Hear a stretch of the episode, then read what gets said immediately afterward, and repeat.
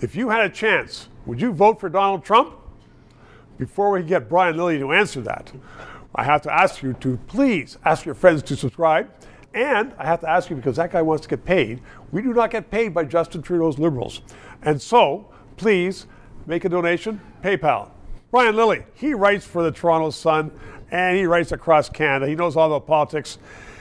The Liberals, Justin himself, is saying a vote for Poilievre is a vote for Trump. First of all, is Trump hated in Canada? And Secondly, really, if they're making politics and character an issue, doesn't that mean everybody can call Justin a liar? Uh, but vacations, Jamaica, all of that. okay, Trump first. Look, let's talk about Trump. Uh, Abacus data poll last week said 33% would vote for Donald Trump in Canada. That's higher than Justin Trudeau got in the last election. So Donald yes. Trump might be more popular than Justin Trudeau right now. That's a bit of a shocking statement because when was the last time you heard a Republican candidate in Canada getting 33%? Right, that's but, only in Western Canada, and we know they aren't going to get more seats because of that. Okay, okay. But look, the idea that you're going to try and tie Poilievre to Trump and, and win, I think that's Justin Trudeau's strategy. And if oh, he's is. able to do it, he will call an election in 2024, no doubt. He's going to try and run this during the, the American election cycle. I just spent a couple weeks down in the States. I can tell you, Trump is not only winning nationally, he's winning in the swing states that matter. And if an election were held now, he'd be the next president. He would beat Joe Biden hands down. So why would you campaign against him when you might have to deal with him? If if if Trudeau doesn't get an election, he's got another year of dealing with the Trump administration while he's PM.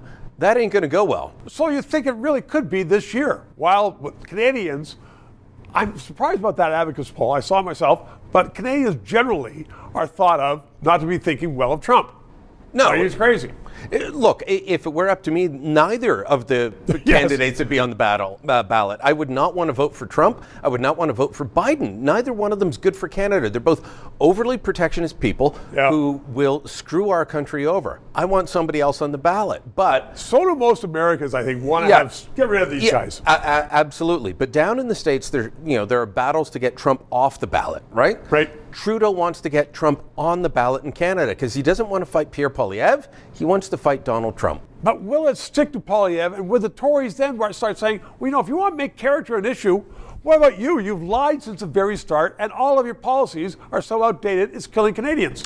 Uh, I think it's a dumb idea for Trudeau to make character an issue. Um, you've got this um, the, this whole thing about the Jamaican vacation. He says it was with a friend, uh, you know, so he can take it. You can't take an eighty-four thousand dollar vacation from your friend. He said he would pay for it, then he didn't. Uh, all these things, on and on oh, and on. Know. He, he wears blackface more times than he can remember. He doesn't want to make character an issue. Well, that's the last word for this week. Until next week, Brian Lilley, thank you very much. Three minutes.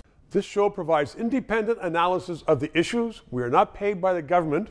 And as I am finding, so much business in Canada relies upon various governments that they don't want to sponsor or advertise on a show which may become controversial, which talks about liberty, freedoms, sometimes criticizes government. I've had guests on that support the government.